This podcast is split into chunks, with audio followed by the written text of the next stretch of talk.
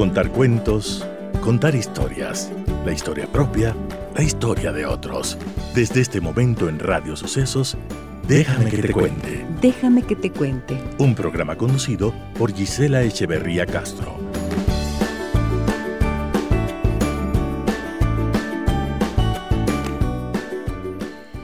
Amigas y amigos de Radio Sucesos, muy buenos días, bienvenidas y bienvenidos a nuestro programa.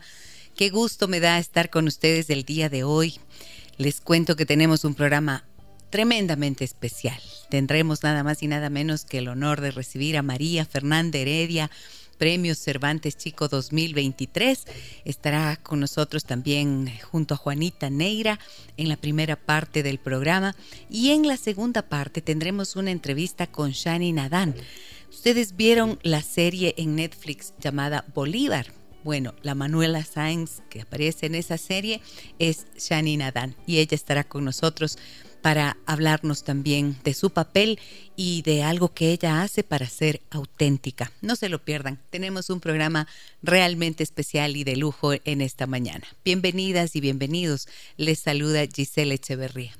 Déjame que te cuente. Déjame que te cuente.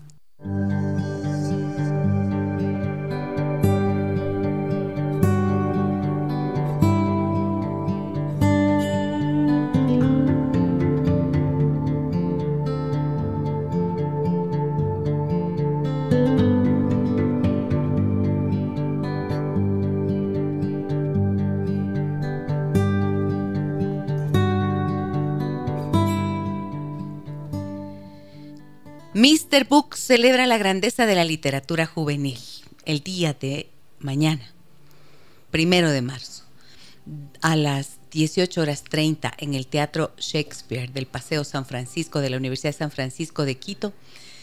Se celebra la grandeza de la literatura juvenil en un homenaje a María Fernanda Heredia con el Premio Cervantes Chico 2023. Qué alegría, qué gusto y como dije al inicio, qué honor tenerte aquí de nuevo, queridísima Fer. Buenos días, bienvenida. Gis, buenos días.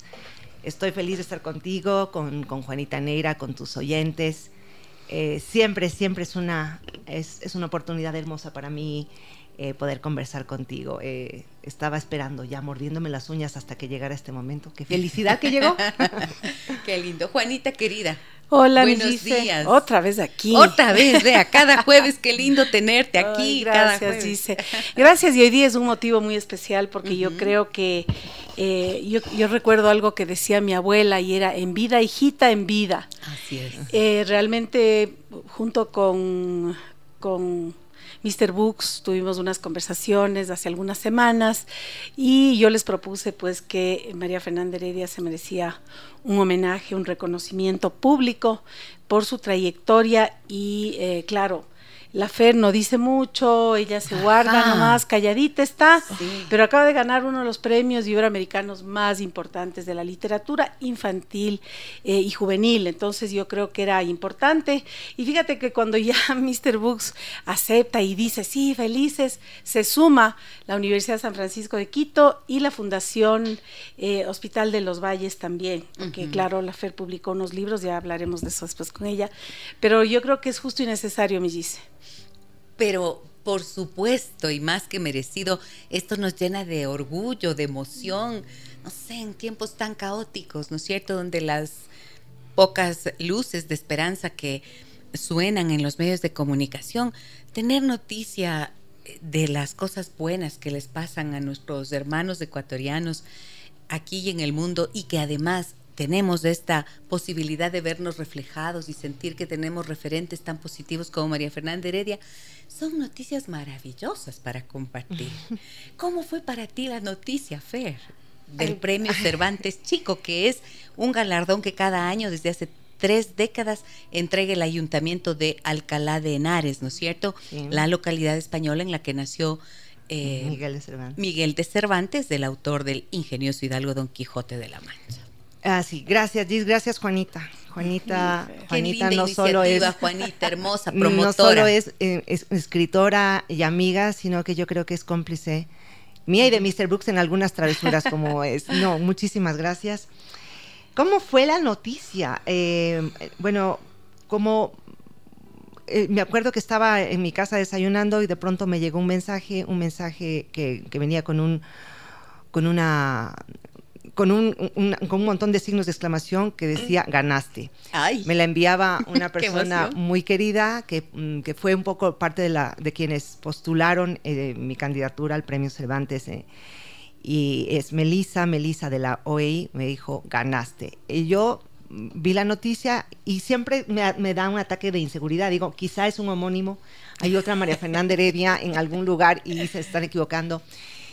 Claro, era primera hora de la mañana, qué felicidad, me tomé un trago de café, eh, qué bueno, qué bueno, y comencé a esperar con cierta impaciencia la, notificación formal de parte de, sí, sí, de, la, de parte de la Universidad de Alcalá de Henares y del Ayuntamiento de Alcalá de Henares. Era a finales de julio del año anterior, sí, yo creo que era el último de julio, los primeros de agosto, y la confirmación no llegaba. Y pasó una semana y no llegaba. Y pasaron dos, tres, y no llegaba y no llegó. Entonces, con esto confirmé, no soy yo. no soy yo. es otra María Fernández. es otra María Fernández Heredia a la que debemos felicitarle todos, no soy yo. Eh, pero claro, eh, luego mi esposo, que es español, me dijo, María Fernanda, es agosto, en agosto España eh, está de vacaciones. Así es que no creo que haya nadie en ese momento que te vaya a enviar una, una, una, una, notificación formal. Y claro, en agosto no, pero fue en septiembre cuando yo llegó, ya llegó una carta de, del ayuntamiento donde me, confirmaban esto. Por lo tanto, fui eh, viviendo las emociones y los, los sustos de quizá no soy yo durante aproximadamente un mes. Cuando ya se confirmó, Ah, claro, la noticia la compartí con quienes más amo. En primer lugar, con, bueno, creo que las primeras personas a quienes avisé fue mis papás, que son mi premio, mi alegría más grande todos los días. Y la segunda llamada fue a Juanita Neira, ¿no? Sí, Juanita, creo que sí, efectivamente puede haber un homónimo, pero el premio es para Ecuador. Así es que una noticia muy feliz, muy feliz. Uno, uno, uno escribe porque no sabe hacer otra cosa, porque esto es lo que nos mueve el alma, pero si además en el camino hay confirmaciones de esa vocación, Gracias. gracias, muchas gracias. Y bueno, ya tú has contado a lo largo de todo este tiempo eh, con esa confirmación que da el amor de la gente, ¿no es cierto? De los niños lectores que ahora son jóvenes y jóvenes. Y adultos. Y adultos, exactamente. E incluso personas de la tercera edad que nos han escrito aquí y que tú las escuchas y las ves a, confirmar eso desde su amor, como digo, todo lo que tú has hecho y lo que has dado. Pero estos reconocimientos, como bien dices, Juanita, son tan necesarios, tan importantes y claro, hacen que, mira lo que acaba de decir la, la FER, que además sabemos de su generosidad inmensa, ¿no? Ese, El premio es para Ecuador. Claro, o sea, es, es que es, para el país. Es el país. Es el sin país. Duda, Sin duda. Además, bueno, la FER ha recibido un montón de, de reconocimientos más, ha ganado el Premio Nacional de Literatura Infantil y Juvenil Darío Guevara Mayorga, que otorga el municipio de Quito por varias ocasiones. Además, un, premio importantísimo, el Premio Latinoamericano de Literatura Infantil y Juvenil eh, Norma Funda Lectura esto fue al inicio de tu carrera, mi Fer. Esto, bueno, no tan es que ya llevo muchos años, Juanita. Ya, yo, ya, me, ya me pasa con frecuencia que voy a una escuela. Antes me decían, María Fernanda, mi mamá te conoce. Eh, mi mamá estudiaba contigo en el colegio. Digo, ay, qué bonito saludar a tu mamá.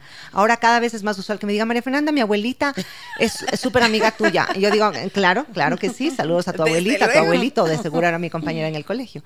Son, son muchos años. Así es que el, el premio Norma Fundalectura fue en el año 2000 2003, o sea, han pasado ya 20 años de eso. Yo llevo escribiendo y publicando libros hace 30. claro. Qué horror, no saquemos cuenta. hace 30 años exactamente publiqué mi primer cuento, un primer cuento que se publicó en la revista Ser Niño, el cuento se llamaba El Silencio. Eh, asustada yo, convencida de que no sabía escribir, de que, de que me habían hecho el enorme favor, que sí, que lo considero así, que me hicieron un gran favor al publicarme y pocos días después de la publicación recibí la llamada de Susana Cordero Espinosa, que en aquella época trabajaba eh, para una institución que estaba cercana a la UNICEF, y me dijeron queremos incluir tu cuento El silencio en una antología mundial de literatura infantil. En ese momento de mi vida yo no sabía lo que era antología, me asustaba cualquier cosa que dijera mundial, y, claro, dije, sí, gracias, ¿Qué, ¿cómo? ¿Qué hay que hacer? Y dijo, nada, solamente que nos des tu permiso y vamos a publicar en una selección de la mejor literatura infantil del mundo.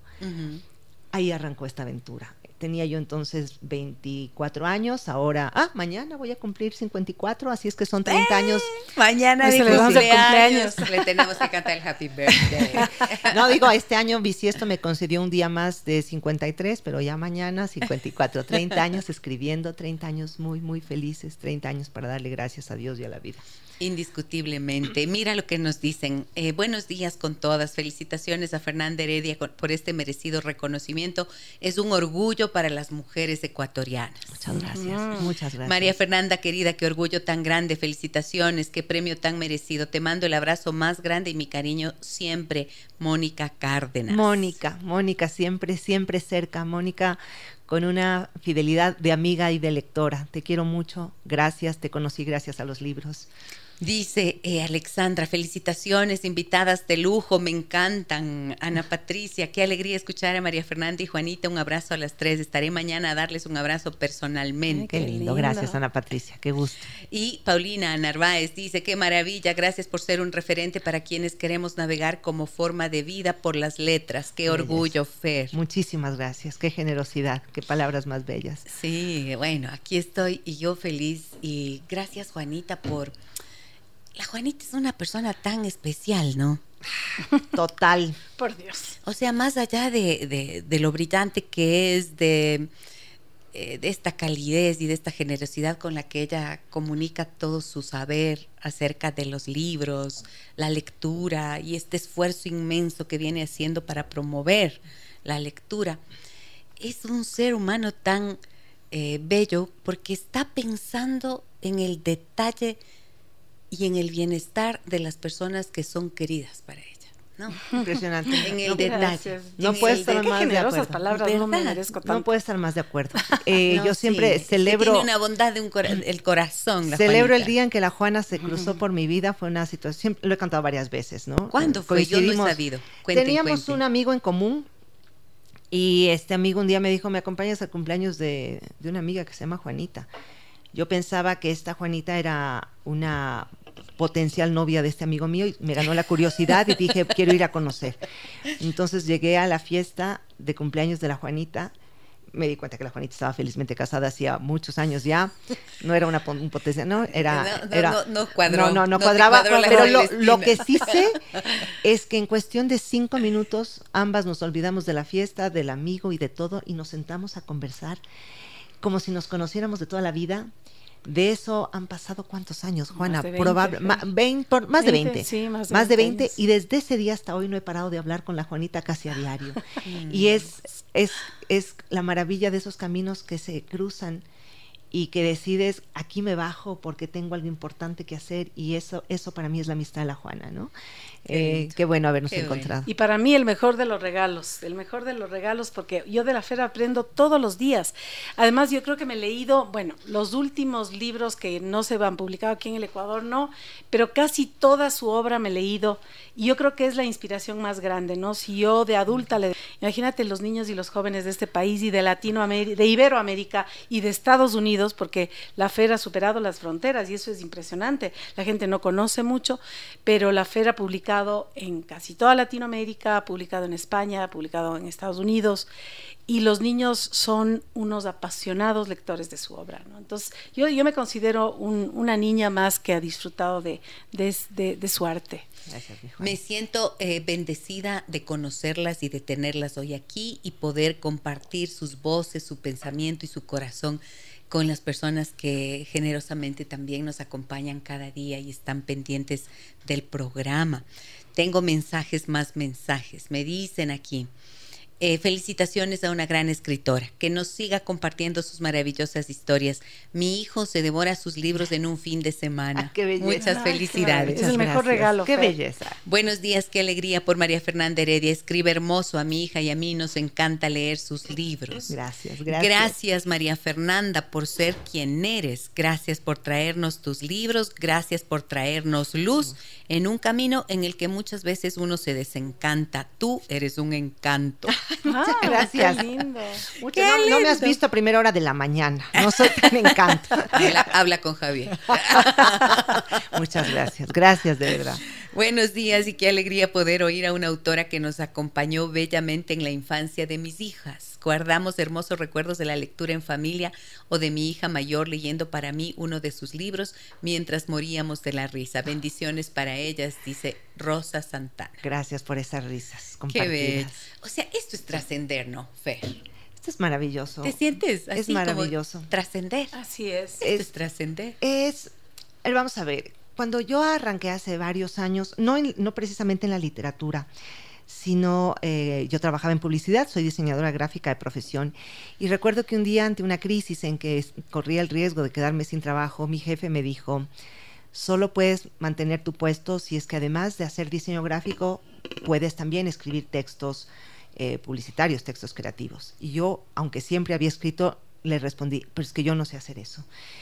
Y me dijo, bueno, te doy un par de pautas y con eso vamos a ver cómo te va. Y él me dijo algo que nunca olvidaré. Él me dijo, en la publicidad, luego esto yo lo llevé en mi cabeza, lo llevé a la literatura, me dijo, no importa tu nombre, importa lo que haces, importa que trabajes para esa obra que es la que tiene que brillar y trascender. Si inviertes el orden y trabajas para tu nombre, seguramente vas a fracasar. Trabaja para la obra, eso hará que aportes algo significativo a- al mundo, al país, a la gente que, que te lea. Eso me hablaba en publicidad. Me decía, tú nunca ves en publicidad quién hizo un anuncio, quién hizo una valla publicitaria, quién hizo un comercial de televisión. No, solamente lo ves y te gusta o no te gusta. Esa persona trabajó no para su nombre, trabajó para que brillara ese trabajo. Y yo renuncio muchas veces a mi nombre y cuando me despido de los niños en las escuelas les digo, yo no sé si nos vamos a volver a ver, ojalá que sí. Pero si no nos volviéramos a ver, no me importaría que te olvides mi nombre. De verdad que no. No, no me aferro a que me recuerdes, María Fernanda estuvo aquí. No, solo quisiera que recuerdes que estuvimos juntos, que leímos cuentos, que nos reímos, que nos emocionamos y que en esas páginas encontramos algo que nos hizo sentir algo bonito en el corazón. Eso es lo que quiero que te lleves. Esa es, eso es lo que vale. Mi nombre pasará, como pasan muchos nombres, pero ojalá todas las manifestaciones del arte y, y- y la literatura infantil se aloje en un lugar especial del corazón de esos lectores. Estoy convencida de que los niños, las niñas, eh, están construyendo ese refugio que les salvará cuando sean adultos, ese refugio de amor, de certezas, de, de- de abrigo y de protección que les salvará en la adultez. Ojalá la literatura contribuya a que ese refugio sea sólido y amoroso. Qué bellas palabras de la Fer. Mm, conmovedoras. Sí, o sea, así como habla, escribe. así como escribe, habla. Es que esa es la, la profundidad de un mensaje que está ahí presente, ¿no es cierto?, en toda su obra. Quisiera preguntar esto. ¿Cuáles fueron los criterios que el premio Cervantes Chico eh, tuvo en cuenta para decir es María Fernanda Heredia la ganadora del, de este premio 2023? A ver, este es un premio que se entrega no a una obra, no es como estos, como el premio nacional, por ejemplo, que te que lo recibes porque publicaste en un periodo específico un, un cuento, una novela, eh, un libro de poemas. No, el premio Cervantes es un premio que se concede a la trayectoria. Es decir, es un premio en el que eh, los, las personas que se encargan de postular el nombre del- de la candidata o candidato tienen que justificar que hay una trayectoria, una cantidad de publicaciones, una repercusión local e internacional que se considere significativa. Además, eh, se debe se debe presentar un poco testimonios de lectores, de lectoras, eh, en este caso niños, niñas, maestros, eh, padres de familia. Toda esta recopilación la hizo la, la, la OEI, eh, fotos, testimonios, participaciones en ferias internacionales. Eh, y una de las cosas que celebraron en este, en, en el discurso, en, el, en, la entrega del premio fue, y esto me encanta, hablaron de que mis libros están llenos de emociones y resaltaron que mis libros están llenos de humor. Hace un ratito decías, Gis, que, que sí, que vivimos épocas de nubarrones, ¿sí? Eh, la desesperanza a veces va ganando terreno. Y yo creo que el mayor acto de rebeldía que yo siento y, y, que intento compartir cada día es precisamente el humor. Sacar a pasear la risa sí. es mi manera de decirle a esa desesperanza, no la tienes toda contigo. Eh, déjame que te haga la batalla, todavía tengo razones para reírme, incluso como una irreverencia hacia, hacia est estas cosas que a veces nos producen temor. Em, yo, yo, mm, cuando escuché esto en el discurso de, la entrega del premio, que se resaltaba el humor de mi trabajo, eh, dije, entregar humor es también una manera de entregar amor. Así es que me alegra, me alegra que esto lo hayan subrayado. Así es que sí, ha sido un premio a la trayectoria, son más de 58 libros publicados. Yo creo que ya son, sí, es que no, no, tengo, no, tengo, no tengo el número exacto porque algunos de mis libros se publicaron en una edición específica que luego no se reeditó. Pero creo que el catálogo vivo debe, ser, estar alrededor de los 45 libros que circulan en, distintos lugares. El amor y el humor, esas fueron las razones. Bellísimo. Y esa es una una brillante trayectoria, pero además una producción tan prolífica, ¿no es cierto? O sea, em, uno siempre piensa eh, como lector, ¿cómo surgen las historias en tu cabeza, Fer? Eh, no surgen primero en la cabeza, tengo que admitirlo. A veces yo creo que primero es un impacto en el alma, es un, a veces es un golpe en el estómago. El primer, el primer paso para mí siempre es una sensación. A veces no una sensación, necesariamente feliz o agradable. A veces es un dolor, a veces es la indignación. Y en, en, estos últimos años, quizá en estos últimos 15 años, 12, 15 años, mi trabajo ha tenido que ver mucho con esa sensación de dolor. Seis de cada diez niños en Latinoamérica sufren alguna forma de abuso sexual, alguna forma de abuso sexual. Esto es un golpe en el estómago que me ha permitido tratar este tema en mis libros, hacerlo con profundo respeto, pero también con la contundencia que creo que se necesita para abordar este tema. Surge como eso, como una sensación, como una incomodidad, como, como un no me hallo, no me hallo, no, no sé qué me está pasando. Es ahí cuando comienzo a escribir. Poco a poco he aprendido a escuchar a esos a esos impactos en el alma, en el corazón, en el estómago, he aprendido a escucharlos y sé que entonces van a comenzar a caer las ideas, van a comenzar a caer los personajes. Mi único mérito es mantenerme atenta a esos impulsos y, y comienzo a decir sí, ya, ya. Entonces son a veces semanas, a veces meses en que me paso como elevada, como, o sea, pensando en quién sabe qué cosa, pero siento que en mi cabeza se están estructurando ideas, se están armando como estar gestándolo. Sí, sí, sí. Entonces, ese es el primer paso que puede tomar semanas o meses. Primero es un golpe emocional intenso. Em, he escrito a veces a partir de una, de, una ruptura en, en, mi vida, de un criterio que yo consideraba que era de una manera y luego se me, se me rompe en pedazos eh, ante los ojos, ¿no? Luego, cuando todo eso ya se ha procesado internamente, solo ahí me siento, enciendo el computador y digo, bueno, vamos a ver. Y comienzo a convertir en palabras todo eso, ¿no? Ese, antes de, antes e, era, yo obedecía un, poco a este motor que me impedía detenerme y escribía y escribía y escribía de manera desbocada. Ahora ya estoy vieja, ya hago las cosas con, otros criterios y ahora sí que no salgo de viaje a un nuevo libro si antes no he trabajado y, muy bien la estructura previa. Si no tengo el mapa, no salgo. Consciente de que en el viaje que me espera en cada libro puedo tomar atajos, puedo desviarme un poco, pero no salgo sin mapa, sé por dónde comienzo, sé en qué momento voy a sentir el impacto terrible de, de eso en lo que voy a eh, pedir a los lectores que me acompañen en, una conmoción y luego tengo que encontrar la salida, ¿no? Pero lo primero sí son semanas o meses de sentir el libro más que escribirlo, sentirlo. ¿Elegiste la literatura infantil o ella te eligió a ti? Mm, creo, que, creo que fue un flechazo de amor, nos, nos elegimos. Fui una niña súper tímida, como no sabía relacionarme con el resto, no sabía hablar, no sabía cómo hacer para, para que me aceptaran en un grupo, no, no sabía, siempre estaba, siempre estaba sintiéndome profundamente sola en, en la escuela, en el colegio.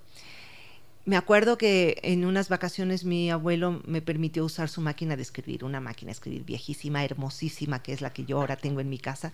Mm, y en esa máquina de escribir me di cuenta de que en vista de mi soledad, yo podía inventar historias que me acompañaran, historias en las que yo era la protagonista. Y al escribirlas sentía que me pasaba algo, que me ocurría algo. Afuera, en la vida real no me pasaba nada interesante. En las historias que escribía sí que me pasaba. Y me emocionaba como si las estuviera viviendo. De hecho, las estaba viviendo. Al escribirlas las estaba viviendo. Creo que ahí la literatura comenzó a rondarme. Y eh, luego se confirmó cuando el encierro de la hepatitis, una cuarentena sin televisión, porque no, no, tenía televisión en mi cuarto y sin tecnología, porque no se había inventado, ya digo que soy vieja, no había iPads, no había, no había Netflix, no había WhatsApp, no, había nada. Así. Un poquito sí. Entonces me, me, la literatura se presentó y me dijo, aquí estoy, te acompaño, vamos a pasar juntas esta cuarentena. Y no se quedó una cuarentena, se quedó la vida. Desde los 11 años se quedó conmigo, a veces me alejé, a veces le dije, no, creo que no, eh, no eres tú, soy yo, déjame, ya regreso, no sé si vuelva. Y regresé, y cuando regresé un día, ah, no sé, ya tenía más de 20 años, le dije, me quedo contigo.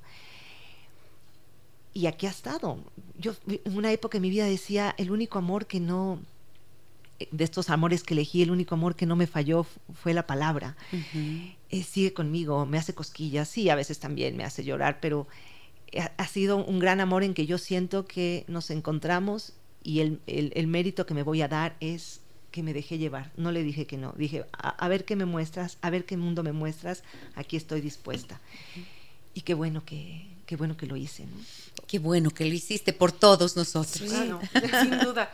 Y yo, quiero acotar algo que es importantísimo. por favor, Juanita en el manejo del humor en la literatura es uno de los recursos literarios más difíciles de lograr, ¿no? Es decir, no cualquiera puede hacer reír. Eh, tal vez llorar es un poco más fácil, pero el, manejo del humor es fundamental y es, es, realmente un oficio. Y la FER tiene oficio. Y algo que ella no está diciendo y que yo quiero también eh, abonar es el hecho de que nosotros pensamos a veces que los niños tienen que vivir en una burbuja rosada y que los niños no tienen que leer cosas que duelan, cosas que, les conmuevan, sino que algo que sea así eh, muy, muy ligero, etcétera. Y, la fe lo que ha hecho es, como, como ella mismo dice, desde estas sensaciones, desde estos golpes en la panza, desde también desde, desde la risa, desde, desde la celebración de la alegría, ella ha llegado a los corazones de estos niños que ahora son víctimas de violencia intrafamiliar, son refugiados de la guerra, eh, son maltratados, eh, abusados sexualmente.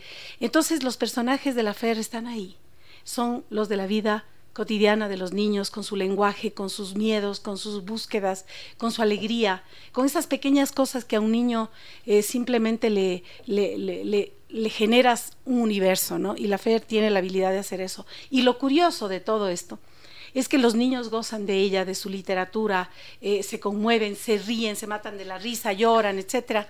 Y los adultos también. Yo he trabajado con los libros de la FER con, adultos mayores, por ejemplo. Tú no sabes cómo se enganchan y, lloran y se sienten o, se ríen, ¿no?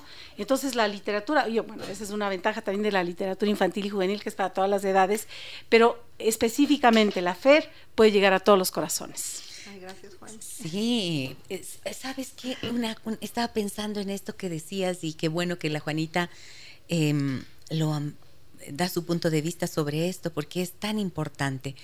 Pensaba en, en Boris Cyrulnik, el autor de la resiliencia. Eh, no sé, ¿lo conocen? Yo he, leído algo de él. ¿Has leído algo de él? Bueno, él tiene algunos libros, es un neurocientífico maravilloso, terapeuta familiar sistémico, psiquiatra, y él tiene ahora 97 años, está, sí, como en los 97 años, y mm, fue un niño que sobrevivió al holocausto nazi, y, mm, y él dice, las infancias infelices no nos determinan y fíjate que él plantea algo que es tremendamente importante para padres e hijos. Todos vivimos situaciones dolorosas en la vida y desde los espacios terapéuticos siempre estamos recomendando, por favor, vayan a terapia, busquen ayuda para que puedan procesar esto. Porque si una mamá o un papá que vivió algo muy duro, muy difícil, no procesa, no elabora ese sufrimiento que se le queda allí, puede tener la tentación de quedarse en silencio para siempre y por lo tanto guarda el trauma y desde el secreto convoca la repetición de esa historia que no quisiera que su hijo o hija viva y lamentablemente se convierte en una triste realidad repetida o cae en la tentación de hablar constantemente de esto y de contarles a los hijos, a las hijas, y de esta manera hace lo que se llama la transferencia del trauma. Y cuando transfieres el trauma, el hijo con esa información a cierta edad no tiene la posibilidad de, de repetir procesarlo. El patrón. No, no, Mm. de procesarlo. Porque Ah. imagínate una mamá que te dice, no, a mí me violaron a tal edad. Ah, ¿qué haces con esa información si eres una niña o un adolescente? No sabes qué hacer con eso. Eso es transferencia del trauma.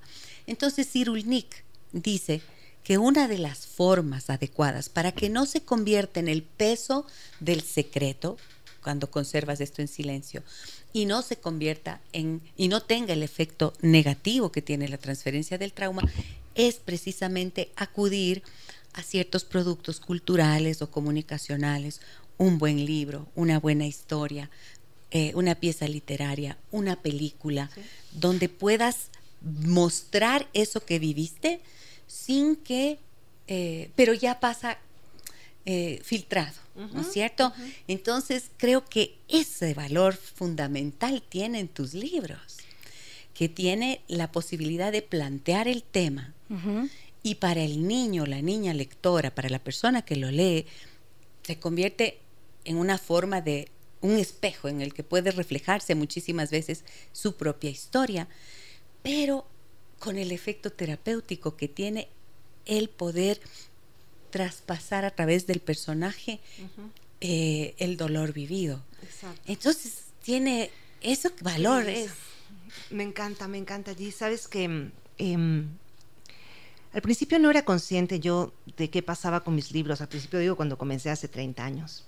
Cuando comienzo a visitar escuelas, colegios y, y veo la respuesta de los, de los lectores, es ahí cuando aterriza en mi cabeza el compromiso del escritor. Yo no soy maestra, no pretendo enseñar nada, no soy psicóloga infantil, yo soy escritora y como escritora siento que sí, efectivamente tengo una responsabilidad cuando ese niño, esa niña tiene uno de mis libros en sus manos. Eh, un día uno de esos lectores me dijo algo que no, no voy a olvidar jamás. Me dijo, cuando termina la charla siempre digo preguntas, comentarios, incluso quejas, todas, bien, todas bienvenidas. Y, y este niño levantó la mano y me dijo, no, no, ni pregunta ni, ni una queja. Solo quiero decirte gracias. Tu libro me acompañó en un momento horrible. Gracias por eso. Esa es una enorme responsabilidad de la que yo no puedo abstraerme. Ajá. Tu libro me acompañó en un momento horrible. Gracias por eso. Ni siquiera, ni siquiera no cabía que él, él, él, él fuera más específico. Saber que en un instante eh, hay niños leyéndome en ci- circunstancias de tormenta, me hace sentir eh, el- la hermosa responsabilidad de entregar obras que efectivamente puedan acompañar, puedan decirle, no estás solo, no eres el único, em, si necesitas ayuda, grita. O, ¿sabes qué? Olvidemos por un ratito lo que está pasando, dejemos de lado la tormenta y lancemos la mirada hacia otro lado, ¿no? Así la siento, así la vivo. No me olvido jamás de ese niño diciéndome, tu libro me acompañó en un momento horrible. Gracias por eso. Qué bello. O sea, eso ya es, eh, em, ay, no sé, pero es que me, me emociona tanto saber que, que además es nuestra María Fernanda Heredia, ¿no es cierto? Por la que hace eso. Claro, claro. La que hace eso en tantas vidas, en tantos corazones de Gracias, tantos niños en el mundo. Buenos días, gracias por dejarnos conocer el alma sensible de María Fernanda Heredia. Felicitaciones por el premio logrado. Sin duda, perdón, Ecuador tiene excelentes referentes. En septiembre de 2017, la unidad educativa 2 de agosto de Cutuglagua se organizó en a ver, sí, bueno, en la unidad educativa 2 de agosto de Cutuglagua se organizó el concurso de libro leído con el tema Amigos se escribe con H. Mi hijo Víctor Francisco Swing participó en aquel concurso y fue para él muy gratificante haber participado porque le despertó el gusto por la lectura. Un abrazo y gracias. Víctor Francisco, no sé si me estás oyendo. Ahí está, es su, es su mamá, es su papá. ¿Quién? No nos te dice, Bueno, no nos pero dice, quien pero- nos haya escrito. Gracias, Víctor Francisco, Víctor por, Francisco. por haber leído Mi amigo se escribe con H. Gracias por haberlo hecho tuyo. Esa historia no me pertenece, se quedó a vivir en ti y eso me hace inmensamente feliz. Eh, que mi libro sea el detonante para que sigas leyendo en la vida muchos autores, muchas historias. eh, deja que te envuelvan, deja que te acompañen. Cuando me preguntan, eh, ¿qué pasa si no me gusta leer? Digo, no, no pasa nada, nadie se va preso por no leer, pero te deseo de corazón que te conviertas en lectora, en lector. Víctor Francisco, te deseo que tengas buenos amigos, buenos momentos, buenas lecturas. Las buenas lecturas no solo te harán una persona más inteligente y más sensible, te harán también una persona más libre, menos susceptible de ser manipulado, te harán más dueños de tu, de tu verdad, te harán una persona más empática. Te deseo libros, de todo corazón. Qué bello. Uy, ¿quién escribió? ¿La mamita o el papá? Por favor, díganos, porque tiene que hacerle escuchar este mensaje que María Fernanda le envía directamente. Así es. Qué orgullo de una mujer, que una mujer, una gran escritora ecuatoriana, reciba este premio tan importante. Muchas felicidades, María Fernanda, la autora que motivó a mis hijas por su don de gentes, su humildad y generosidad para compartir sus experiencias con los niños y firmar sus libros. Ay, gracias, qué linda. Hoy mi hija, ya adulta, le encanta leer. María Fernanda sigue siendo su autora preferida y enseñó a sus hermanos a leer con sus libros. Qué maravilla. Mm, qué lindo. Muchas Mi- gracias.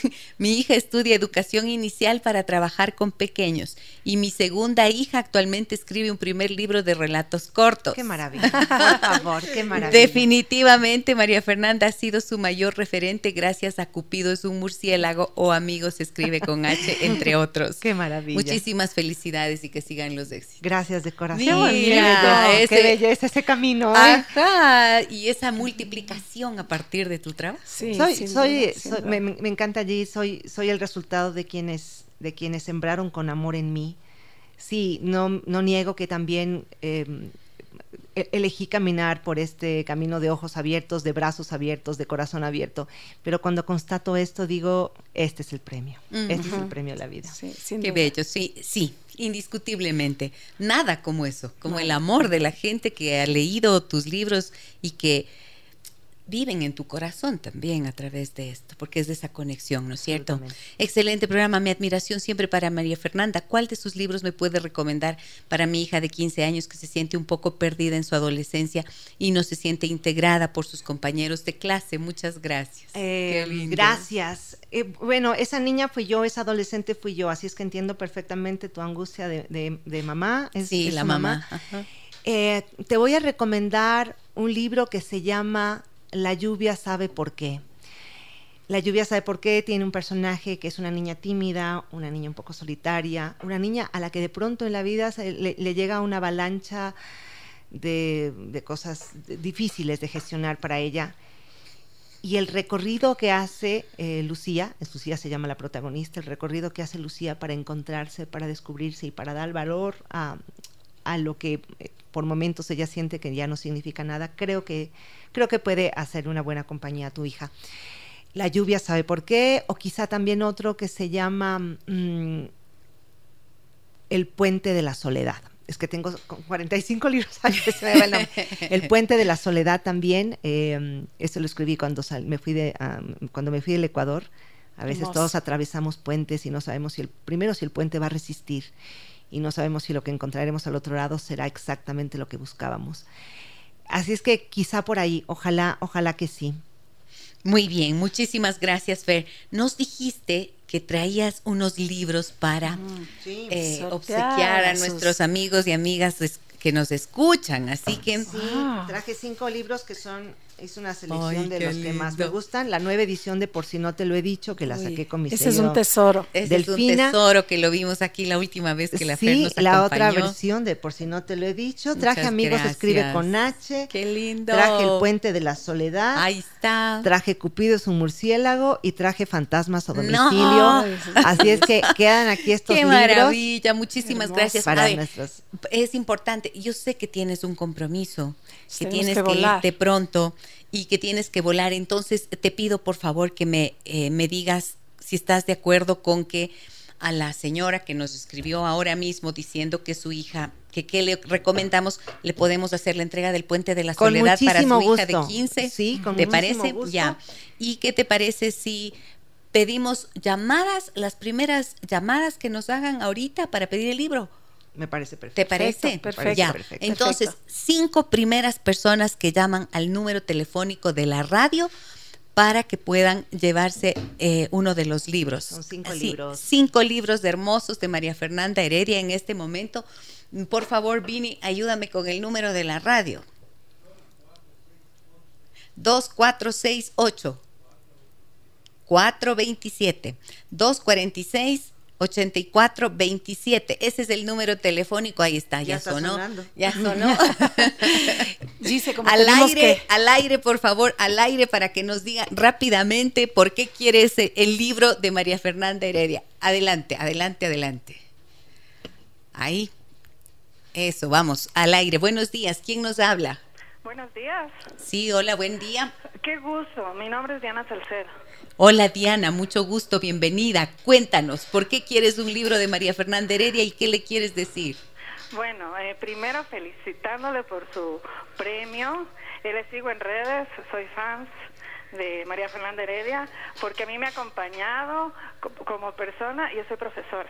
Entonces, eh, los libros de ella a mí me han ayudado muchísimo para dar clases con mis alumnos.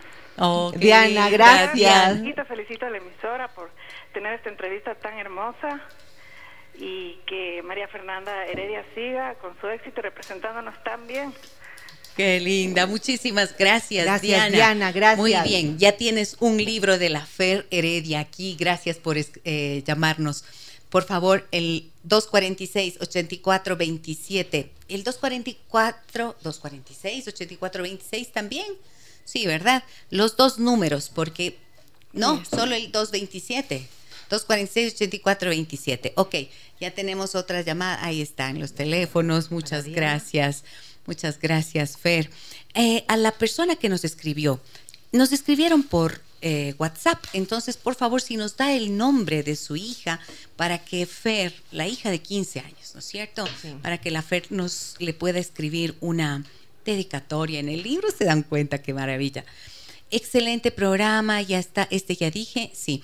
Gracias por tan bellas palabras. Soy Ana Guerrero, mamá de Víctor. Al momento él está estudiando fuera del país, pero siempre lleva la consigna de que leer le hará un buen ser humano. Mil gracias. Ana, gracias. Víctor, eh, éxitos, donde quiera que estés, que encuentres eso que buscas que te llenes la vida de cosas hermosas. Gracias de verdad. Qué gran persona es María Fernanda Heredia. Muchas felicitaciones, dice Santiago. Héctor, buen día, un abrazo desde la Tacunga. Qué excelente invitada. No puedo llamar, estoy trabajando. Héctor, desde la Tacunga. ¿Quieres un libro? Dime que quieres un libro. Adelante al aire, por favor. Muy buenos días. ¿Quién nos habla? ¿Aló? Hola, sí, buen día. ¿Quién habla? Nancy Tamírez. Hola Nancy, buenos días. ¿Qué, cuéntanos por qué quieres un libro de la FER y qué le quieres decir hoy a nuestra FER. Ya, primeramente, mil felicitaciones por su premio y también deseo el libro porque quiero superar ciertas cosas. ¿Quieres superar ciertas cosas? Bien. Repíteme tu nombre, por favor. Nancy. Nancy, muy bien. Nancy, muchas gracias por llamarnos. Un abrazo grande para ti.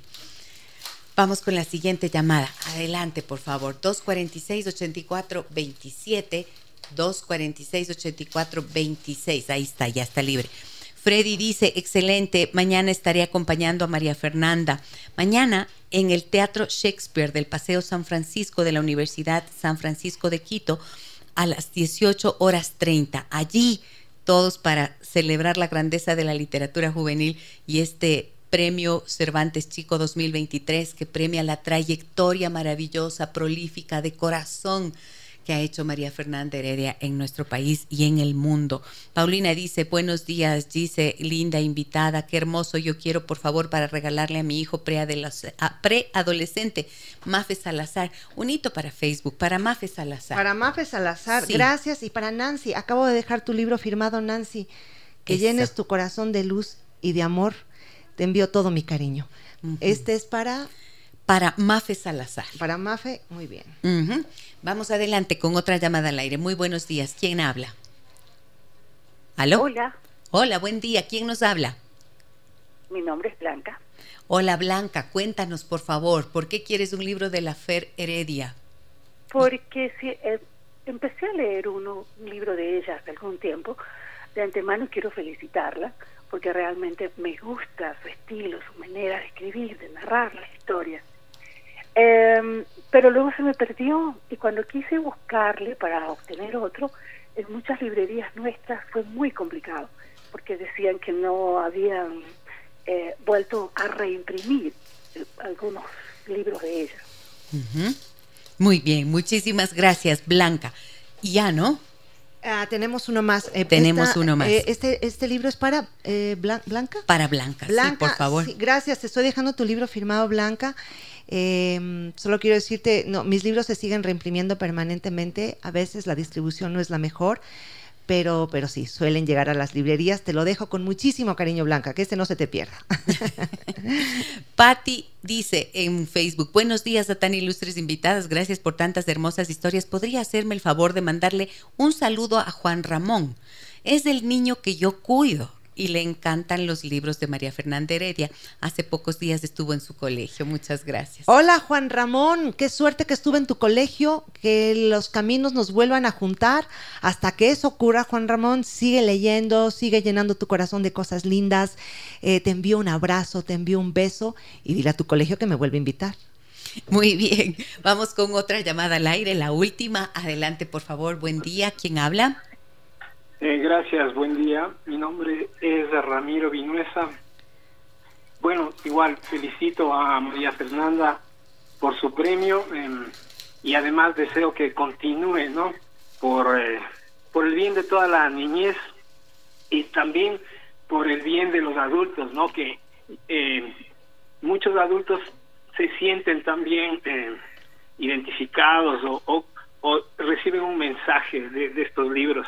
Bueno, yo, yo quiero un libro porque tengo una niña que está justo en edad de, está empezando a leer y quiero que em, un libro para que para que ella em, empiece a, amar los libros si es que si es que cómo se llama cómo se llama su hija perdón cómo se llama su niña se llama Avi Avi Avi Avi Saray Trujillo.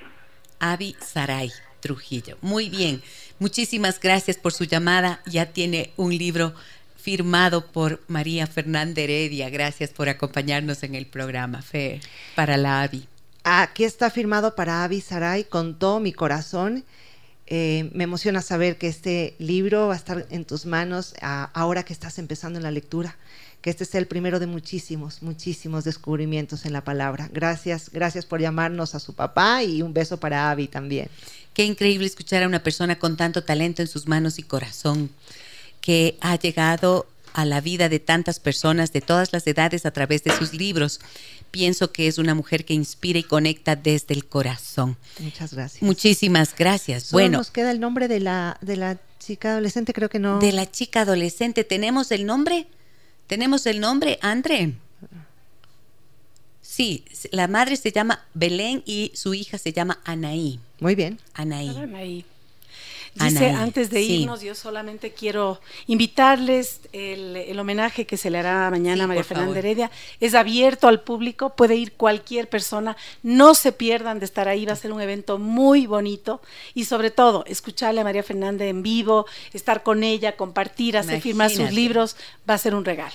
Indiscutiblemente, mil gracias. Ahí nos encontramos. Mañana nos vemos ahí en el Teatro del Paseo San Francisco, Teatro Shakespeare del Paseo San Francisco de la Universidad de San Francisco de Quito a las 18 horas 30 unidos. Qué hermoso poder rendir este homenaje a nuestra querida María Fernanda Heredia. Gracias Gis, gracias Juanita, Qué hermoso tenerte aquí, Fer. Estoy súper emocionada, siempre gracias, Dios les pague. Muchísimas gracias. Gracias. Hasta aquí Fer, gracias también Juanita por acompañarnos hoy. Me voy a la pausa comercial, regreso enseguida con la segunda parte de nuestro programa.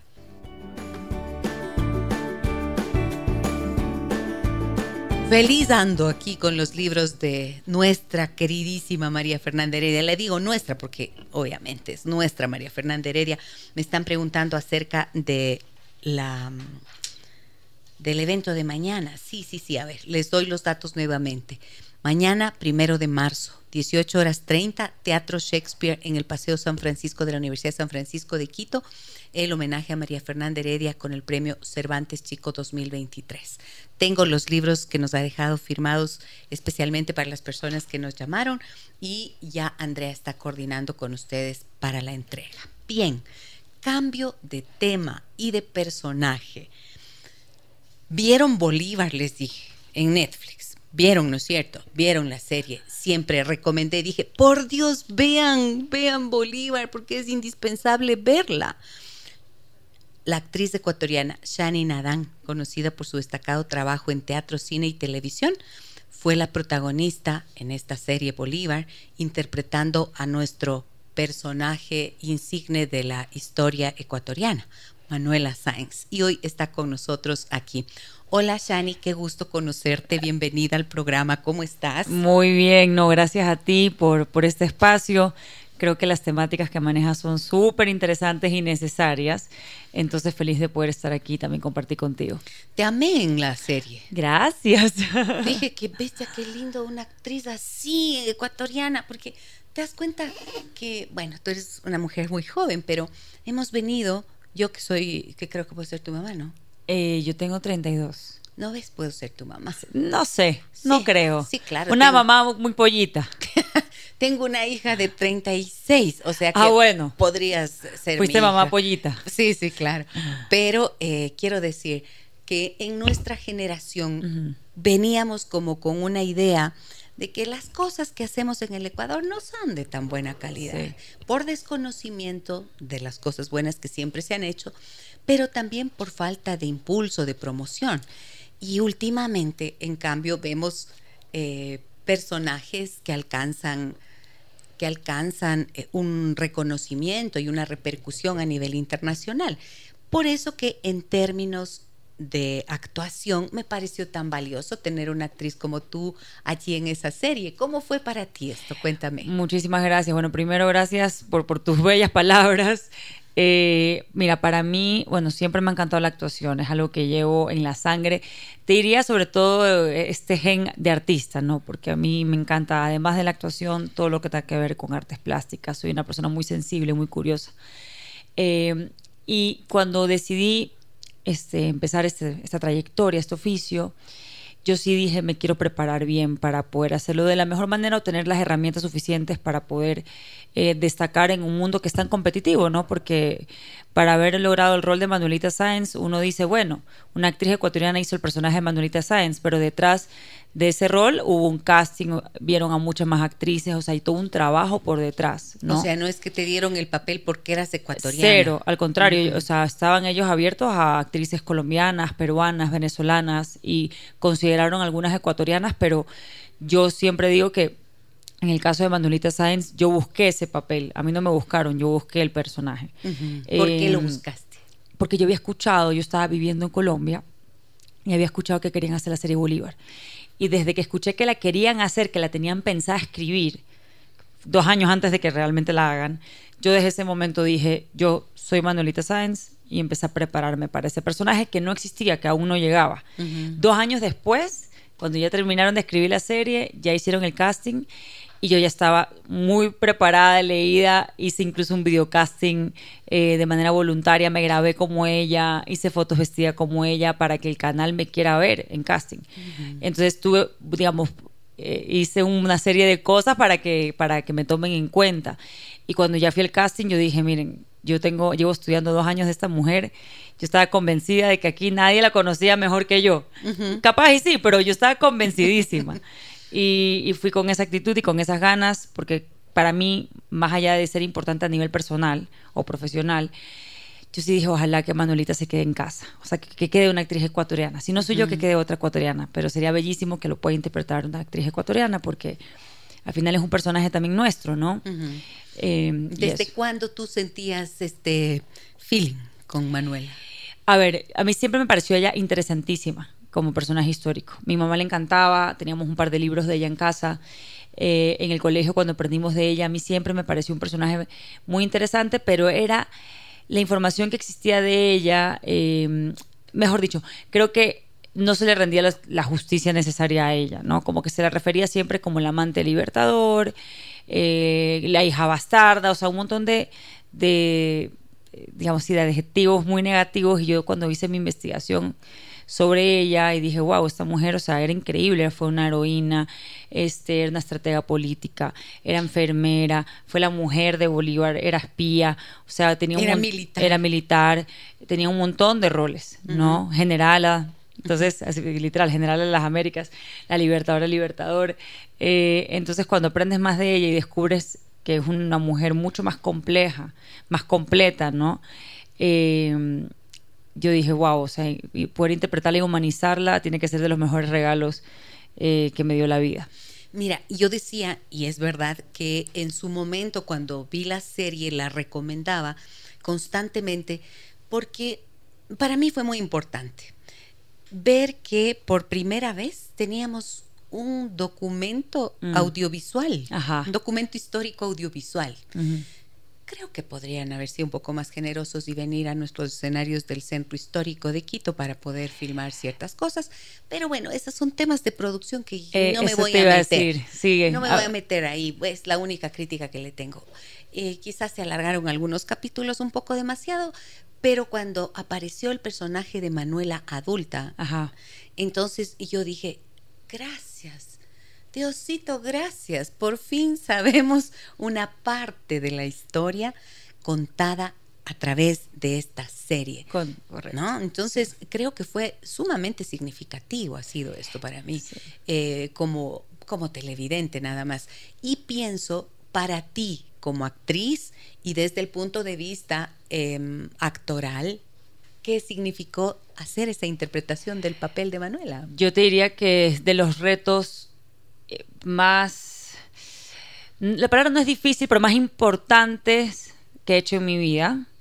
Eh, porque lo que pasa es que cuando uno está interpretando un personaje histórico, normalmente la gente tiene una imagen de ellos, ¿no? Tienen como, hay como una, un- una imagen colectiva o un concepto colectivo, en la conciencia colectiva que se ha creado a través de, de libros y de la cultura de ella. Entonces la gente ya cree que sabe cómo es. Entonces cuando, eh, ese es el reto cuando haces personajes históricos, que tú te- de pronto tienes una visión de ella, ¿no? Claro. y otra persona tiene otra visión de ella. Entonces, cuando se enfrentan a, la a mi visión, a mi versión de ella, eh, a veces la gente no lo toma muy bien, a veces la gente lo toma bien, ¿no? Hay, hay, por eso muchas veces cuando se hacen estas series o películas biográficas hay gente que dice, no, pero la personalidad de él no era así. Realmente nadie sabe cómo es la personalidad de Claro, alguien. Es que cada uno. es una interpretación. una- y además tienes una experiencia y una lectura muy diferente. propia. Ajá. Entonces lo que yo planteé hacer eh, fue in- o sea, instruirme de ella en la mayor cantidad eh, de información posible y busqué la manera de interpretarla muy humanamente y justamente con la complejidad del ser mujer. Porque dije, es que una mujer no es una cosa u otra, es que somos las dos. Una mujer es mucho más compleja, más, eh, tiene más colores, tiene más matices. Entonces lo que yo buscaba de ella era que se vea que es una mujer determinante, pero al mismo tiempo puede ser muy tierna, muy juguetona y divertida, como también seria cuando tiene que ser, serlo, ¿no? Eh, entonces te- tenía como este, eh, eh, este, este carácter de ella, era mucho más, tenía más colores, eso era lo que yo quería, lo que yo traté de hacer, porque también te- uno como mujer se relaciona más cuando ve una, a una mujer así, ¿me entiendes? No como esos clichés o estereotipos, porque yo dije, ella no era la poco la heroína perfecta, manda más, no, ella también tenía, era impaciente, era imprudente, era impulsiva, ¿no? Entonces también es bueno mostrar ese lado de ella. Eh, y eso para mí fue lo lindo de haberla interpretado, que me permitió a mí como actriz jugar muchísimo y poner también parte de mi alma de mi esencia y de mi ser en ella y que también ella aporte en mi, en mi esencia, ¿no? Y- o sea, un ajá. intercambio. Y esa era la, la siguiente pregunta que yo tenía, porque em, cuando entras y sales de un personaje, eh, por ejemplo, conozco las actrices eh, ecuatorianas tan queridas como Juana Guarderas, eh, Elena Torres, Montserrat Astudillo, que suelen venir aquí al programa y, con, y yo les hago una entrevista pero les hago una entrevista a los personajes. Y entonces ellas hacen esta salida y entrada al personaje constantemente. Es diferente porque es ellas hacen humor, hacen Ajá, es comedia, ¿no es cierto? Es diferente. Total. Pero pienso que las características del personaje quizás de alguna manera se impregnan en ti. ¿Qué pasó contigo después de eso? ¿Y qué, en qué te reconoces? ¿Te pareces en algo a, a la Manuela? Sí, a ver, decirte que yo, a ver, 100% sí tengo características similares a Manuelita. Eh, y también bastantes diferencias. ¿En qué? ¿En Eh, qué? te diría que las similares es que las dos somos muy determinadas y necias cuando queremos algo. Somos donde ponemos la flecha, allá vamos, ¿no? Creo Ya. que tenemos esa característica en común. Eh, Manuelita es muy impulsiva, yo no soy impulsiva, yo soy mucho más cauta. Eh, eh, bueno, tenemos un montón. Manuelita también era una persona muy irónica, jocosa, juguetona. Yo también soy un poco así. Eh, extrovertidas las dos. Creo que muy sensibles, porque Manuelita era una persona que, que sentía mucha sensibilidad por el, por el humano, por los animales, por la, por la naturaleza, por la sociedad, por las injusticias. Creo que eso compartimos las dos. Eh, somos seres empáticos, por así decirlo, ¿no? Pero si- me la pregunta que me hiciste que fue si yo me llevo algo de ella o si impregna en mí algo Ajá, de ella, sí. este, yo creo que aprendí de ella muchas cosas, ¿no? Que esas lecciones sí me llevo de ella, más que cualidades, son lecciones que ella me dejó a mí como, como personaje. ¿Cuál podrías destacar? Mira, a mí lo que me encanta de ella es que justamente ella era una mujer muy coherente.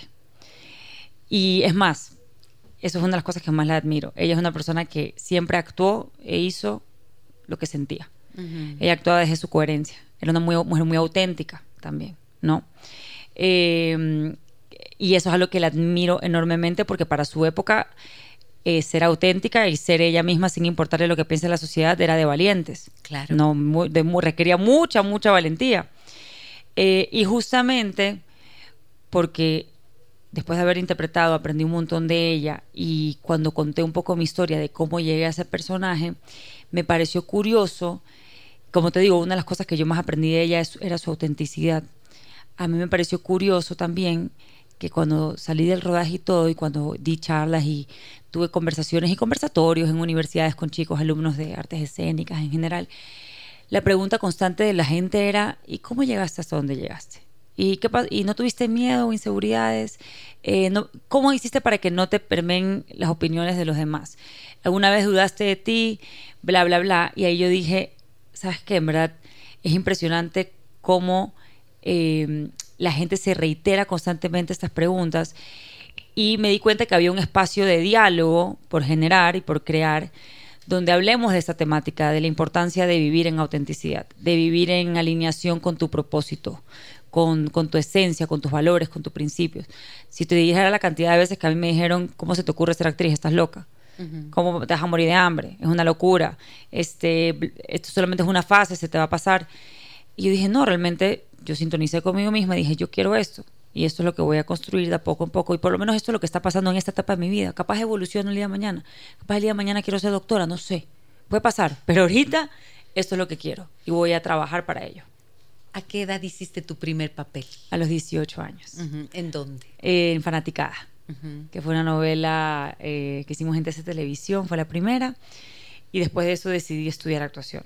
Telemundo, Caracol, RCN, Fox Colombia, Netflix han sido algunas de las cadenas de televisión internacional en las que tú has estado trabajando durante los últimos 10 años de tu carrera Sí. como actriz. Sí, sí, sí. 10 años ya. ¿Y cómo No tengo más, tengo casi 14 años, pero 10 es casi 10 en Colombia. Casi 10 en Colombia. sí, sí. Ok. ¿Y cómo hiciste para abrir esas puertas? Porque piensas en una cadena internacional o en una plataforma como Netflix y puede resultar como algo inalcanzable o para lejano. muchas personas, ¿no claro. cierto? Bueno, primero yo investigué, hice mucha investigación de cuáles eran los mercados latinos emergentes en cuanto a producción y mis opciones eran Colombia o México. Eh, yo tomé la decisión de irme, de irme a Colombia porque sentía que a nivel cultural y cercanía con Ecuador era un país donde me podía, digamos, podía acostumbrarme más rápido, ¿no? Y lo que hice fue conseguir un manager, que eso es importante, un representante, eh, que es la persona que va a conectarte con estos trabajos, ¿no? Ella es la que recibe la información. Entonces, eh, conseguí un manager. Obviamente yo fui a Colombia con un reel, con fotos, con todo el material. eh, y poco a poco fui abriéndome las puertas en Colombia. Entonces, casteando, casteando. Es lo que te digo, la gente, tú hablas de todas estas cadenas y, y estos personajes, pero realmente la gente no se imagina ni dimensiona la cantidad de castings que yo tuve que hacer para poder conseguir trabajo. O sea, a mí me han dicho que no más veces de las que me han dicho que sí.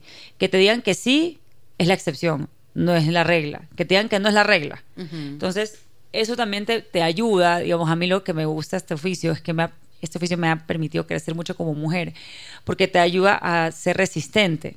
La actuación no es una carrera de velocidad, es de resistencia.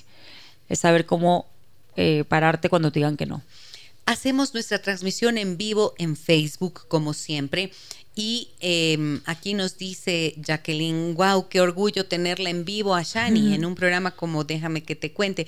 Qué hermosa interpretación que hizo Shani Nadán en la serie Bolívar. Soy fan de las series y libros biográficos históricos. Le envío todo mi cariño por representar a nuestro Ecuador con un personaje tan potente como nuestra Manuelita Sáenz. Gracias, no, y tan bellos mensajes. Gracias, gracias. Excelente interpretación, Shani. Qué gusto saber que saber quién eres, dice al verte aquí en Facebook. Eh, saber quién eres. Eso, miren la de guapa. Ahí estamos, ahí estamos. Hola. Muy bien. Tengo más mensajes en el 099 55 639 90. Me dice, yo vi la serie y nunca me había imaginado que, no sabía siquiera, no me había imaginado y no sabía siquiera que Jani la Manuelita era ecuatoriana. Qué gusto saberlo. Eso me pasa un montón. La gente no sabe que soy de Ecuador. Aparte que, que bueno, hice, una novela colombiana. Eh, Bolívar se grabó en Colombia, pero aparte mi nombre es Janina Dan, entonces la gente piensa que yo soy de otro país. Eh, pero no, soy ecuatoriana, nací en Guayaquil, criada en Ecuador, de padre israelita. Eh, por eso mi nombre, pero sí, soy ecuatoriana, orgullosamente ecuatoriana. Qué bueno, muy bien. Ahora, a propósito de, estos, de estas lecciones que comentas que el personaje de Manuela y la figura de Manuela te dejó, eh, te dejó, te dejaron. Em, tú tienes una charla llamada Auténtica, precisamente, ¿no es cierto? Sí. Es una charla motivacional. ¿De qué va?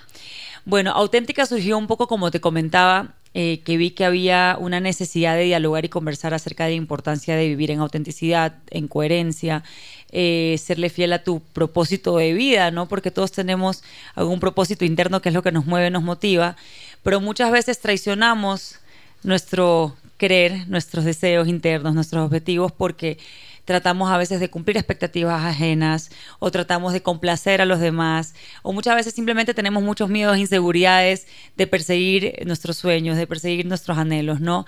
Eh, no sabemos poner límites ante, ante, ante los demás, no sabemos decir, no, esto no se alinea conmigo, esto sí, sabes, como que hay un montón de herramientas que yo he ido aprendiendo a lo largo de mi carrera. Yo sé que soy joven, sé que me falta mucho para aprender, pero creo que mi oficio y mi historia de vida sí me ha permitido construir herramientas eh, que me han ayudado a vivir en autenticidad. Entonces, eh, la charla básicamente vamos a, bueno, vamos a ver varios conceptos y vamos a conversar sobre varias herramientas que a mí me sirvieron y que espero que a las demás les sirvan como el autoconocimiento, la autoaceptación, el manejo de los límites, cómo trazar estratégicamente un, camino para, tus objetivos, la comunicación asertiva.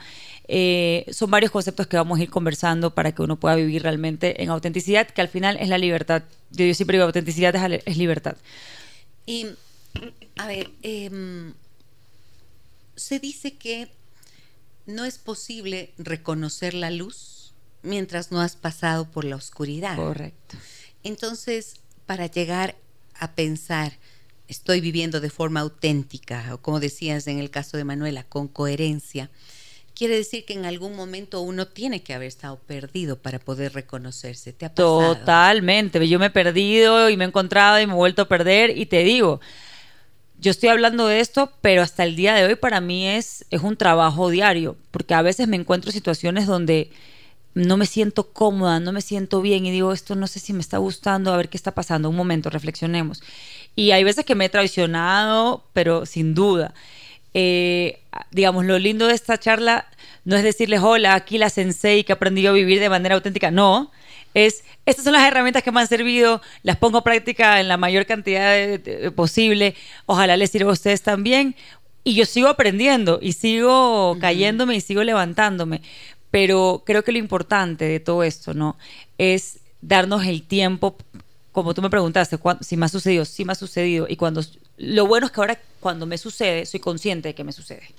La diferencia antes es que me sucedía y yo no era tan consciente. Un gran punto. Y me quedaba perdida y no sabía qué hacer y me quedaba en un estado estático, no me movía. Como que en una dualidad, en un conflicto, no, no, no nada me resonaba, o sea, Y yo decía, ¿será que estoy en depresión? ¿Qué me pasa? Y ahí es cuando paras un segundo y dices, a ver, no, es que algo, algo de lo que estoy haciendo no se siente bien. ¿Qué es? Analizo. Auto, hago introspección. Hago un análisis y una pausa. Y reviso en mí qué es lo que no se está sintiendo bien. ¿Será algo del trabajo? ¿Será algo de mis relaciones familiares? ¿Será algo en, cuanto a la relación de mi pareja? Eh, ¿Será que estoy viviendo la vida no me estoy motivando con nada, o sea, ¿qué es? ¿Qué me está pasando? Y a partir de ese análisis es que uno puede accionar, porque uno ya genera conciencia. Pero si uno anda en modo automático por la vida, no, no, no vas a saber, digamos, no, no vas a ni siquiera saber para dónde vas, ni qué quieres, ni hacia dónde quieres ir. Entonces, un poco la invitación de esta charla es dejar de vivir en ese modo automático, ¿no? Y reconocer cuando algo no se está sintiendo coherente con con tus valores y tus principios y tu esencia y, tus objetivos. Tomar la pausa, hacer la reflexión y ir encaminándote hacia donde quieres ir, porque siempre vengo diciendo que no hay nada más peligroso que una mujer que sabe para dónde va. Esa es la verdad. O sea, cuando una mujer sabe para dónde va, nada te detiene, no importan los comentarios negativos, o sea, uno tiene una claridad y una seguridad de las decisiones que va tomando. Sí, y aunque en ese camino puedas temblar de vez en cuando porque te asusta, porque uno no sabe, tomar riesgos, tomar decisiones implica riesgos. Y cuando tomas el riesgo, te puede ir muy bien y te pueden salir las cosas o te puede ir mal. y tal vez no te salen como esperabas, ¿no es cierto? Pero creo que, mira, me parece tan interesante eh, que te, esto que has dicho acerca de la conciencia. Permanentemente en el programa yo les animo a mis amigos y amigas que nos escuchan a revisar eso hacer una identificación de en dónde está el malestar, dónde está ese malestar que en este momento les impide sentirse bien. Y claro, hay que actuar sobre eso, porque el momento en que actúas, te vuelves consciente. Cuando atraviesas por todo eso y te detienes de escucharte, y en un tiempo en el que todo está hacia afuera, qué bueno que estés dando este mensaje para invitando a ir hacia adentro. Hay que ir hacia adentro, hay que ir hacia adentro. Y tú mencionaste algo súper lindo. Em, mencionaste justamente que sí, es verdad, efectivamente yo puedo tomar unas decisiones y en la vida me puede ir bien como puede ir mal, pero creo que cuando uno toma una decisión desde un lugar de conciencia y desde sabes que esto no se siente bien, ahorita no lo quiero hacer. Y luego pues que más adelante te des cuenta que el no haberlo hecho no fue la mejor decisión. Puede pasar, pero en ese momento la tomaste desde una conciencia absoluta. Creo que eso te da muchísima tranquilidad en la vida. Y, dices, y cuando ves en retrospectiva, ya no te sientes ni te arrepientes, no te sientes culpable, sino que dices, ¿sabes qué? Yo tomé esa decisión en base a lo que sentía, podía y los recursos que tenía en ese momento. Entonces, no, cuando lo ves así, no hay mala y buena decisión, hay decisiones. Claro, porque el nivel de conciencia no es el mismo a los 15, a los 25, a los 30, que a los 50 o 57, como yo. Ah. Y hacerse responsable de sus decisiones. Claro, uno cambia, uno va cambiando y de eso se trata, poder aceptar y abrazar el cambio. Mira lo que nos dicen por acá, 099 55 6 39 90 es nuestro número de contacto. Dice, qué maravilla escuchar a Shani, tampoco sabía que era ecuatoriana. ¿Cómo ha cambiado su vida desde la serie hasta la actualidad? ¿Y qué le inspiró para encaminarse en las charlas? A ver, ¿cómo ha cambiado mi vida? Pues sí ha cambiado mucho, obviamente, eh, empezando porque pues se me abrieron muchas puertas profesionales y laborales que, que pues antes estaban, digamos, eran, eran menos puertas, pues se multiplicaron, por así decirlo. Pero a su vez, también yo lo tomo con muchísima humildad y, y mucha tranquilidad, porque eh, así como las puertas, así como uno puede estar en la actuación, uno puede estar arriba, mañana puede estar abajo, pasado puede estar en el medio, vuelves y retomas, o sea, eh, es, tan volátil que tampoco uno puede afer, aferrarse. Tan competitivo, ¿no? Competitivo y uno no puede aferrarse a eso. Yo no me aferro a, eso únicamente a lo que he construido laboralmente. Aparte que y bueno, y justamente respondo a la siguiente pregunta que me dicen cómo surge lo de las charlas.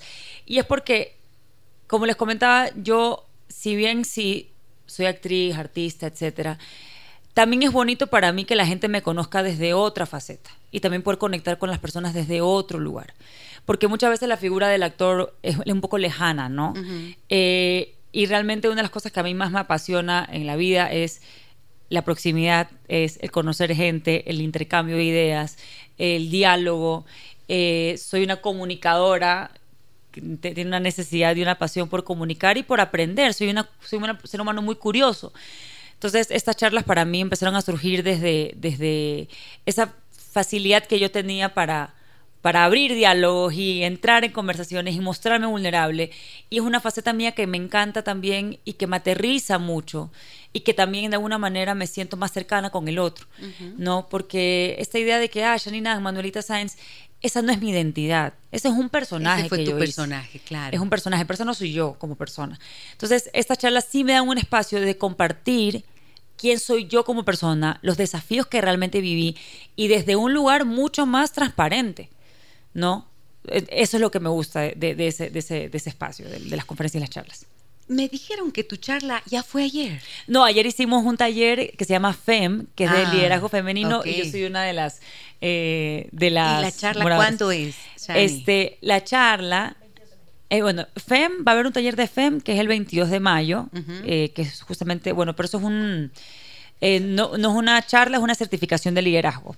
Ah, y la charla auténtica, que es la que, la que diseñamos junto con Tubi, eh, no tiene fecha aún, simplemente la diseñamos, ya la tenemos lista armada caliente para salir, pero queremos saber quiénes están interesados en tomarla y que ellos se contacten con nosotros en arroba es el Instagram y la página web es www.tubi.company y se pueden contactar para decirles estoy interesada en la charla auténtica y poder eh, ir agrupando gente para, para darla, pero la idea es poder dar esa charla ya sea virtual, puede ser presencial, en cualquier ciudad de- del país, o sea, hay una apertura absoluta según también el, el interés del público, ¿no? Muy bien.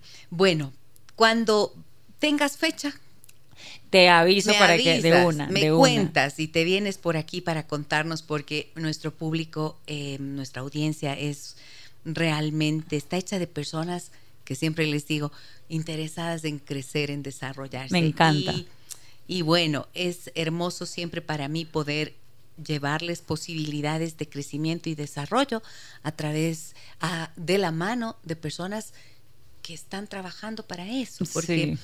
Creo que estamos viviendo un mundo en un momento de la historia de la humanidad bien complicado, donde hay mucha oscuridad. Entonces, cuando Y mucha información y uno no sabe qué creer, qué no, qué tomar, o sea, sí, eh, claro, muy hacia afuera, como tú decías. Sí, sí, sí. Y esta, mm, ¿cómo te diré? Hay demasiadas voces eh, también animando a hacer cosas buenas, enseñando para el bien. Sí. Pero también hay que cernir un poquito, hay que filtrar. Y creo que esto es no es tan sencillo. No. Entonces, em, lo que resuena con cada uno, Exactamente. eso, Eso, es, es. por donde tiene que ser. Exactamente. Aquí nadie impone ni pensamientos ni nada. Si de algo puede servir lo que tú hablas todos los días aquí en la radio y lo que yo puedo decir, maravilloso. Lo que resuenen, que lo tomen y lo guarden y lo aprecien. Y lo que no, filtrenlo, no hay problema. Así es. Hermoso programa desde principio a fin, me dicen. Felicidades, Gise, soy fan de tu programa. Lindo escuchar a Shani. Gracias, muchas gracias. Gracias. Hola, soy Jorge. Dice una pregunta: ¿en qué faceta, en dónde te ves en cinco años? Uy, ¿en dónde me veo en cinco años? Uy, ya estamos fuera Ah, del tiempo. Ay, Tienes eh, 10 diez- segundos. 10 segundos. Produciendo, actuando y creando mucho arte. Siendo Bien. una gestora cultural del país. Eso, me Eso quiero. gusta, me gusta. Me encanta A conocerte, ti, a ti, gracias. Vuelve por aquí cuando tengas Claro que sí. esas fechas y Perfecto. te felicito. Gracias. Me encanta saber eh, de ti, de lo que has hecho y de esa fuerza que tienes para comunicar este mensaje tan potente y tan importante que invita a que nos veamos por dentro y a que construyamos esa autenticidad Exacto. Abrazar nuestra que autenticidad. tanta falta hace en el mundo ahora. Sí, gracias a ti, gracias a la gente que nos escucha. Muchos besos y abrazos. Muy bien. Sí, yo también coincido con quien escribió. Lindo programa de principio a fin. Miren, dos invitadas de lujo con la Juanita Neira, María Fernanda Heredia y Shani Nadán para cerrar el programa. Bueno, fuerte abrazo a todas y todos. Mañana, miren, miren, es que no paro de darles noticias buenas. Mañana, la banda sonora de mi vida con María Tejada cantante ecuatoriana de trayectoria internacional que nos acompañará para compartir sus historias y sus canciones. No se lo pierdan. Un fuerte abrazo a todas y todos. Soy Giselle Echeverría. Hasta mañana. Las historias que merecen ser contadas y escuchadas. Historias que conmueven, historias que inspiran. Mañana, desde las 9 y 30, déjame que te cuente. Déjame que te cuente. Con Gisela Echeverría Castro.